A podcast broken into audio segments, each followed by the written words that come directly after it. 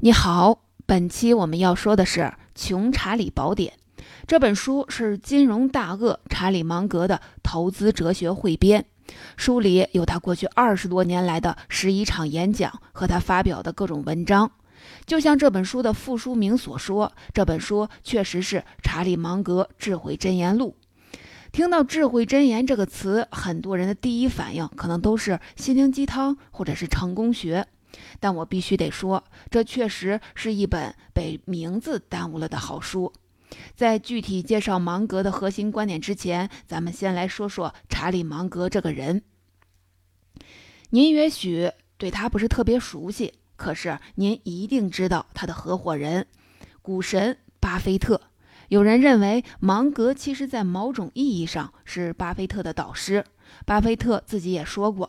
如果在投资的道路上有人对他影响最大的话，第一个人是被誉为华尔街教父的本杰明·格雷厄姆，第二个就是查理·芒格。查理·芒格和巴菲特是伯克希尔·哈撒韦公司的合伙人，而伯克希尔·哈撒韦公司是全球股价最高的公司，在2017年4月，它的股价高达25万美元。折合成人民币，也就是买他的一张股票就要一百七十万，而查理·芒格就是这家超级赚钱公司的奇迹缔造者。一九二四年的一月一日，芒格出生在美国中部的奥马哈市，但芒格作为一个当今的金融巨鳄，他的人生也并不是一帆风顺。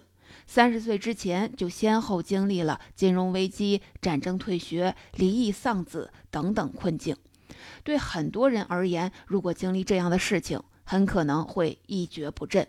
但是芒格并没有被这接踵而来的苦难和不幸所击倒，而是在这个过程中磨练了自己的品格，并逐渐形成了自己的投资智慧。在投资生涯中，芒格恪守了美国西部的传统精神。以勤勉专注做好事情，对人真诚正直善良，再加上节约用钱花到投资未来的事情上，为他赢得了很多人的信任，愿意和他一起合作，从而让他有机会去经历其他的投资业务，最终在房地产业务上赚得了他人生的第一个一百万。在这之后，他凭借着自己敏锐的分析和思考，和巴菲特联手收购了像蓝筹印花这样的业务，又投资了很多优质的企业，最终一步一步打造出了属于自己的金融帝国。和芒格接触过的人都认为，查理·芒格的思想以及他的那套方法论，或者说思维模型非常有价值。查理·芒格究竟有什么不一样的人生智慧呢？接下来，我们就重点说说这部分的内容。我会先跟您阐述一下查理·芒格最为人称道的多元思维模型是什么，然后再结合他的逆向思维法，跟您说说如何利用这些思维方法来构建自己的知识体系。最后，我们会聚焦在芒格的投资策略上。第一部分。很多老师在推荐《穷查理宝典》这本书时，都不约而同地提到了查理·芒格的多元思维模型。芒格提倡要不断学习众多学科的知识，来形成一个思维模型的复式框架。当你手中只有一种工具的时候，你就只能用这种工具来干活。所以，芒格说，最重要的事情要牢牢记住一系列原理。什么复利原理、排列组合原理、决策树理论、误判心理学等等一百多种模型，它们加在一起，往往能够带来特别大的力量。这是两种、三种或者四种力量共同作用于同一个方向，而你得到的通常不仅仅是几种力量之和。之所以要构建这种多元思维模型，是因为在查理·芒格看来，宇宙是一个复杂的整体。人类全部的知识都是在尝试对这个复杂整体进行研究，各学科之间并没有泾渭分明的界限，而是相互影响的。如果用单一的思维模式去看待事物，就可能会扭曲现实，直到它符合自己的思维模型，进而犯下愚蠢可笑的错误。就像查理·芒格经常引用的那句谚语说的。在手持铁锤的人看来，全世界都像一颗钉子。我们中国也有一个类似的古老的小笑话。有一个常年在街上要饭的叫花子说：“假如我当上了皇帝，一定要拿着金饭碗去要饭。”虽然这个笑话有点夸张，但也在一定程度上反映了单一思维的局限性。当我们提起多元思维的时候，一般会把它当成一种方法论，但从本质上来说，它其实是一种认识世界的基本态度。这个态度是包容的、系统的，也就是芒格说的多元的。为什么这么说呢？我来试着跟您解释一下。你有没有发现，越是成熟的人，其实越少谈主张，而是从不同的角度来做解释。没有主张，只谈解释是什么意思呢？就是面对一个问题，他很少说那些主张性的观点，比如政府是应该怎样啊，你这么做是对是错啊，谁是好人，谁是坏蛋啊，这些话题他们不讨论。不评论，他更关心的是面对一个现象有没有不同的解释，能不能换一个角度去看。有人可能会说，这不是只空谈不实践吗？恰恰相反，关心别人怎么做才是空谈，你干涉的是别人的实践。关心对世界不同角度的解释，才会落实到自己的实践中。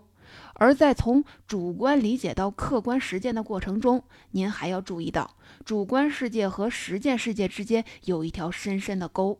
主观世界里有一大堆绝对的原则，客观世界里则只有刚刚好的行动。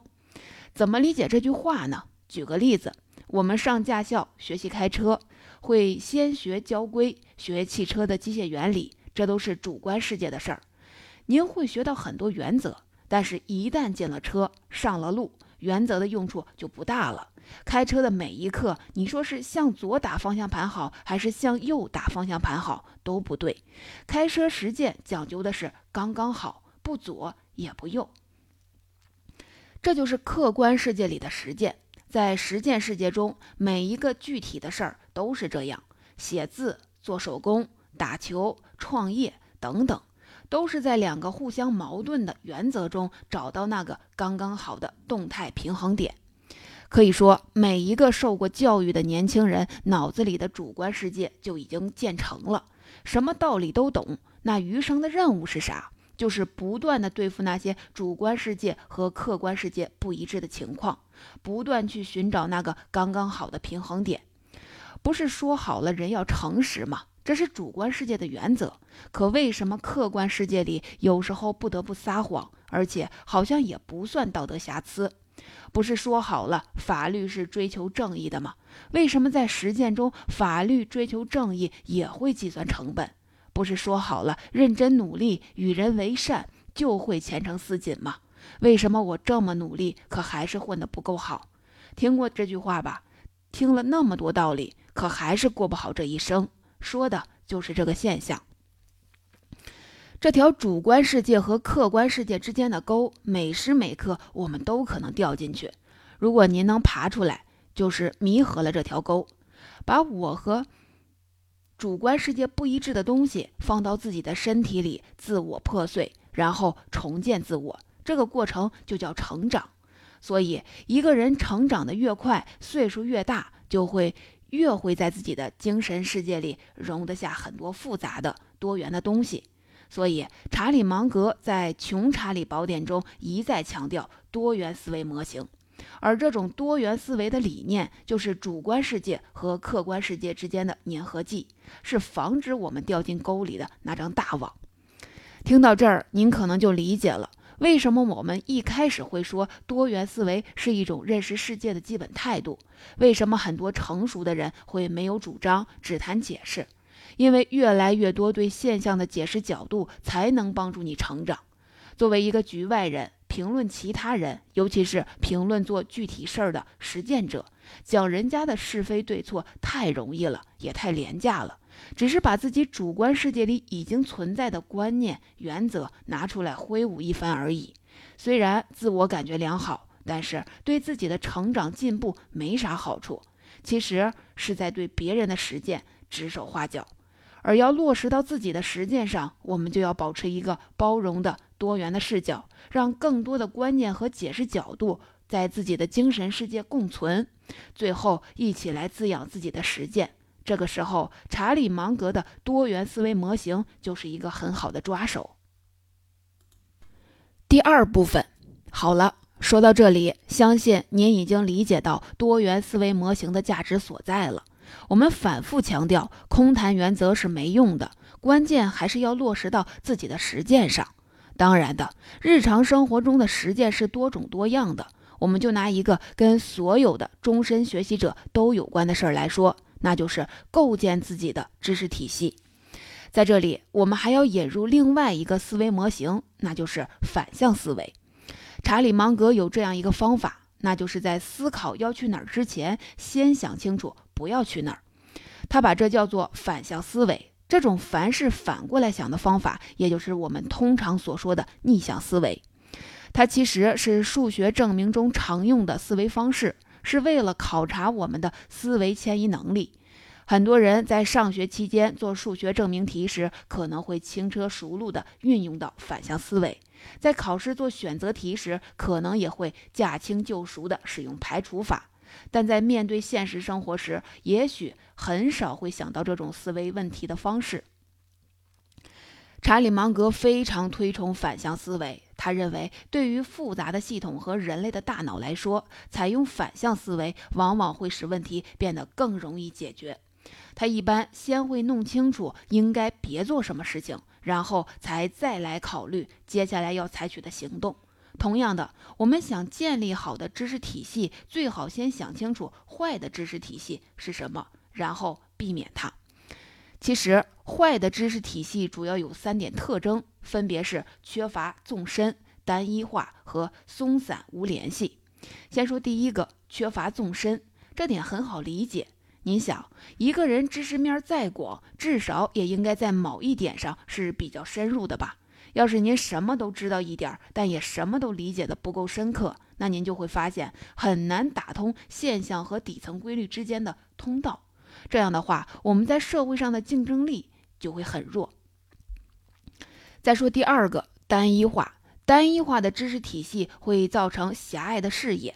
举个例子，大家都听过一个品牌叫无印良品，这家公司在做员工管理的时候发现了一个问题：长期做销售的人会认为产品卖得好，主要是销售的功劳。而长期做产品研发的人呢，会认为产品卖得好，主要是产品质量好，销售不怎么重要。显然，这两种看法都很片面。于是，这家公司内部决定实行跨部门换岗的制度，比如部分人员从研发岗换到销售岗，再从销售岗换到财务岗。其实，这就是无印良品希望员工建立平衡全面的视野，摆脱单一化的解决策略。还有第三个，松散无联系。在生活中，我们能观察到各种各样的现象，比如现象一和现象二，它俩也许能用同一个理论解释。同样的，理论一和理论二，没准儿也存在一个共同的底层框架。而松散无联系，就是说你没有去发现这些知识的共同点。就像任意堆积的衣服一样，不去整理它们，长此以往，不仅增大了你的认知负荷，也容易让你形成松散凌乱的知识体系。知道了什么是坏的知识体系，接下来我们就说说什么是好的知识体系。其实，一个好的知识体系符合这样一个特征：宏观上看像是字母 T，而在微观层面上又像是字母 Y。为什么说宏观上看像 T？其实就是说，好的知识体系是在某一专业上纵深，但同时具有多学科的广泛视野。这不就像字母 T 吗？那谁能来做一个表率呢？还是查理芒格这位投资大牛和巴菲特一起创造了有史以来最优秀的投资记录，年均复合收益率超过百分之二十。那他是怎么做到的呢？查理芒格认为，他之所以取得这样的骄人的成绩，正是因为他很早就建立了自己的思考方式。他把这种思考方式叫做多元思维模型。简单来说，就是你必须知道重要学科的重要理论，并经常使用它们，而且是全部都用上，而不是只用几种。我们都知道，大多数人都只使用自己学过的某一学科的思维模型，比如说经济学，那他就会试图用一种方法来解决所有的问题。就像谚语说的：“如果你的手里拿着铁锤，那你就会觉得整个世界都像一颗钉子。”这其实是处理问题的一种笨方法。如果用在投资领域，一般也很难取得理想的效果。那查理芒格是怎么做的呢？秘诀还是多元思维。芒格的投资方法和大多数投资者所用的那种粗陋的系统完全不同。芒格如果想投资一家公司，不会对这公司的财务信息进行肤浅的评估，而是要对它的内部经营状况以及这家公司所处的整体生态系统做出全面分析。能做到这一点，就需要借用并糅和来和来自各个传统学科的分析工具和方法。这些学科包括历史学、心理学、数学、工程学、物理学、统计学、经济学等等。为什么需要这么多学科呢？芒格的回答是：几乎每个系统都受到多种因素的影响，所以如果要理解这样的系统，你必须熟练地运用来自不同学科的多元思维。这就是我们说的宏观上的 T 型架构。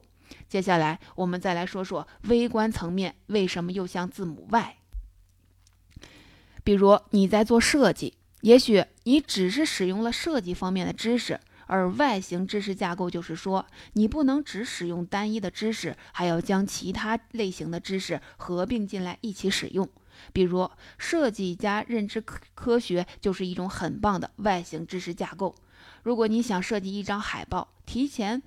考虑受众应该优先获取什么信息，会有什么样的情绪反应，是不是符合用户的预期，能不能引发他们的好奇，他们能不能无需思考就知道如何行动？想想看，一个设计师如果了解人的认知规律，哪怕只是一些基础的原理，设计出的作品都会比不了解的好很多。所以说，Y 型知识架构强调的就是在微观应用层面。你需要将两种学科以上的知识刻意合并使用。为什么说要刻意？因为对大部分的人来说，做自己擅长的工作的话，他就会陷入常规套路当中。如果不是刻意，很难加入其他学科知识。好，以上就是《穷查理宝典》这本书中的第二个核心内容。我们都知道，在当代社会中，构建自己的知识体系是非常重要的。那什么是好的知识体系？我们又该如何构建这样的体系呢？我们借用了查理芒格的逆向思维方法，在分析了什么是坏的知识体系后，又基于查理芒格的多元思维模型，又提出什么是好的知识体系，并且指出，想构建好的知识体系有三个步骤：第一，要纵深的知识点；第二，建立多元学科的知识体系；第三，合并交叉的使用知识。第三部分，那您可能还会问，芒格既然是投资界的大神，那他总有自己的投资心法吧？当然有。我们在本期解读的最后一部分，就重点说说他的这套心法。在查理芒格看来，投资项目可以分为三种：一种是可以投资的项目，一种是不能投资的项目，还有一种是太难理解的项目。他只投可以投资的项目，其他两种都不投。比如查理芒格从来不投资制药行业和高科技行业，因为这些行业在查理芒格看来都属于太难理解的项目。那怎么才能评估一个项目是不是可以投资呢？查理芒格有四个筛选的标准，我们一起来看看。第一个标准，这个项目要容易理解，有发展空间，并且能够在任何市场环境中生存。查理芒格说，要在自己能力圈内投资。如果一个项目你看不懂，别人说的再好，也不要投资。不要高估你的能力范围，更不要盲目的随大流。第二个标准，不能只看公司的财务报表，企业内外部的因素都要考虑到。因为财务报表顶多能说明企业现在的价值，而不能说明公司未来的盈利情况。所谓投资呢，是要求项目在未来也能够赚到钱。所以说，即便公司的财务报表好看，也不要轻易投资，要多方面考虑。比如说，公司创始人的品质怎么样，供应商能不能保证供应，还有库存情况等等。都需要仔细的考量。第三个标准要看一家公司的护城河够不够宽。什么是护城河呢？就是行业壁垒。一家企业最重要的竞争优势，不是今年赚了多少钱，而是未来还能不能继续赚钱。怎么能保证公司持续盈利呢？建立行业壁垒。如果一家公司没有行业壁垒，进入门槛很低，那未来就会有很多的竞争对手。谁能笑到最后就不好说了。所以说，能不能建立行业壁垒，也是考察一个项目是不是值得投资的重要指标。第四个标准就是投资股价公道的大企业，要比投资股价低的普通企业好，因为考虑到未来其他股东可能会增加注资或者是转让股权，引起股权稀释，股价下降。大企业的价值更高，回报也更稳定。比如他和巴菲特一起投资的华盛顿邮报、政府职员保险公司、可口可乐都是属于大企业。一旦有一个项目能符合前边说过的那些标准，那就玩真的，狠狠地投上一笔。查理芒格认为，所有聪明的投资都是价值投资。你必须先评估一个企业的价值，再评估股票的价值。还要根据公司的竞争优势来判断是不是应该持有这家公司的股票。为了更好地理解价值投资，我最后再跟您分享一个小故事。查理芒格的中国投资合伙人叫李路。李路和查理芒格认识的时候，芒格已经是一个快八十岁的老头了。按理说，精力和体力都大不如前。两个人经常约在七点半见面，也就是吃早餐的时候。第一次，李路几乎是踏着点儿来的，结果发现老头已经把早餐吃完了，而且看完了当天的报纸。李路就感觉很不好意思，虽然没有迟到，但是毕竟让老爷子等了那么长时间。于是第二次见面，李路提早了十五分钟，还是发现老头坐在那儿看报纸。第三次，李路提早了半个小时，走进去依然看到老头子在看报纸。第四次，李路干脆早到了一个小时，终于赶在了查理芒格之前。十五分钟后，老头拿着一摞报纸，晃晃悠悠坐下，自顾自地看报纸、吃早餐，没有任何多余的动作。看完报纸，才抬头看李璐，开始了今天的谈话。如果你在生活中遇到这样一位老人家，您会作何感想？您看，人家没有吹嘘自己什么，人家就是这么生活的。他常年如此，向整个世界呈现自己靠谱、好学、尊重他人这一方面，不需要什么多余的话，他就让合作者肃然起敬。理解了这一层，再来看查芒格和巴菲特坚持的价值投资，您就明白他的深意了。价值投资不是表面上看起来的买一只股票然后长期持有，价值投资是让你放弃了一切投机的机会，只按照股票的基本价值面来看它的未来。一只股票的股价高，各种短期的因素都是没法把握的，而最重要、最核心也是最靠得住的因素，就是他自己配得上这个价格。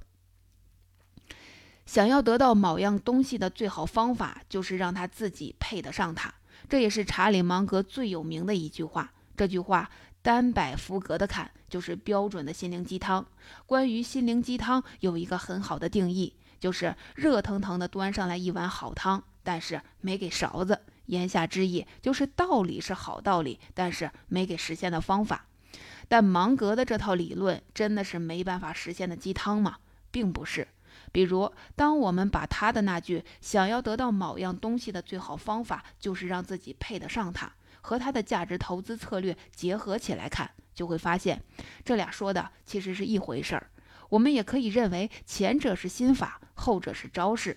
那能不能看到这两者的共通之处，考验的就是个人的功力了。总结。其实，查理芒格和他的《穷查理宝典》里讲的很多道理，归结起来其实就是这一句话：要通过提升自己来强化对世界的感知，内在的能力才能增长，和世界的大趋势才能互相匹配。这种匹配度提高了，你是用来做投资，还是用来创业，还是用来做任何事情，都会无往不利。怎么样？这句话是不是鸡汤？您能不能找到喝汤的勺子呢？